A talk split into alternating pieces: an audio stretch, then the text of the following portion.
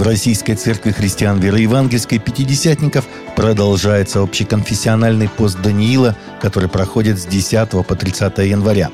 25 января, вторник, день 16. Молитва за духовное образование служителей и учителей Библии, чтобы возгревался учительский дар.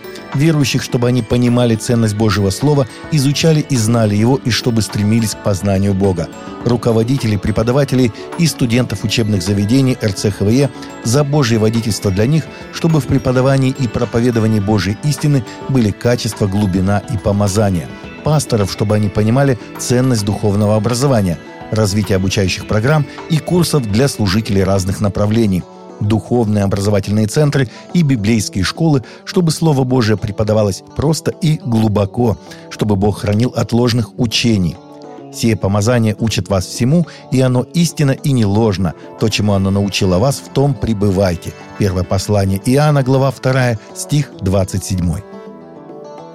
После чтения молитвы «Анджелус» 23 января Папа Франциск выразил обеспокоенность растущей напряженностью, которая угрожает перечеркнуть шансы на мир на Украине и безопасность на европейском континенте в целом, учитывая более широкие последствия любого конфликта, сообщает Vatican News. В ответ на это Папа предложил провести 26 января День молитвы о мире.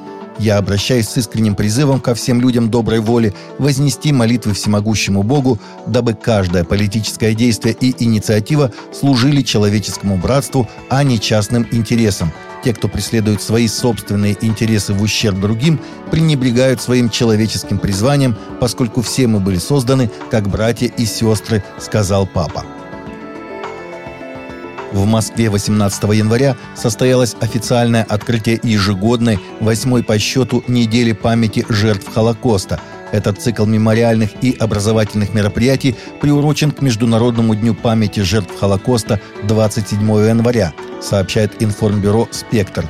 Сотни мемориальных, культурных и образовательных мероприятий, посвященных теме Холокоста, пройдут в рамках недели памяти почти в 80 российских регионах. Центральным кинособытием недели памяти станет фестиваль фильмов о преступлениях против человечности «Хроники катастрофы». Патриарх Александрийский Феодор II направил патриарху Константинопольскому Варфоломею письмо о русском вторжении на его каноническую территорию, африканский континент. Делегация Александрийского патриархата в составе митрополитов Камерунского Григория и Замбийского Иоанна, а также епископа Талиарского и Южно-Магадарского Продрома посетила 22 января Вселенскую патриархию в стамбульском районе Фанар, сообщает Orthodox Times.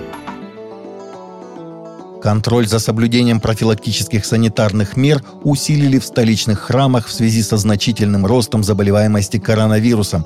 При этом все массовые мероприятия в приходах и монастырях настоятелям и игуменам рекомендовано перевести в онлайн-формат. Об этом сообщил в понедельник ТАСС председатель информационной комиссии Московской епархии РПЦ Александр Волков.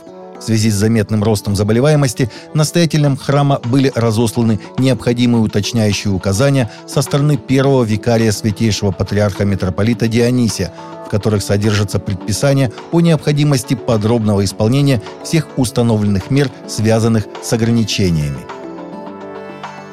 Согласно социальному исследованию, которое финская евангелическая лютеранская церковь проводила в течение 4 лет, выяснилось, что для большинства людей религия становится аномальным явлением, пишет издание Church Times. Полученные данные говорят о резком ухудшении отношения молодых финнов, особенно это касается женщин, которые отходят от христианства, потому что церковь сохраняет патриархальные ценности. Буквально век назад Финляндия была христианской страной, где более 90% людей принадлежали к евангелической лютеранской церкви. Теперь же к ней себя относят около 60% людей, при этом треть населения открыто говорит, что не принадлежит никакой религии. Говоря, что христиане живут в мире постправды, Давид Джеремая в воскресенье призвал верующих быть смелыми хранителями Слова Божия, несмотря на то, что современная культура постоянно отвергает его. Давид Джеремая, пастор Shadow Mountain Community Church в Эль-Кахоне, Калифорния, отметил, что в оксфордских словарях словом года в 2016 году было «постправда». Это, по словам издателя, означает, что объективные факты оказывают меньшее влияние на формирование общественного мнения, чем призывы к эмоциям и личным убеждениям.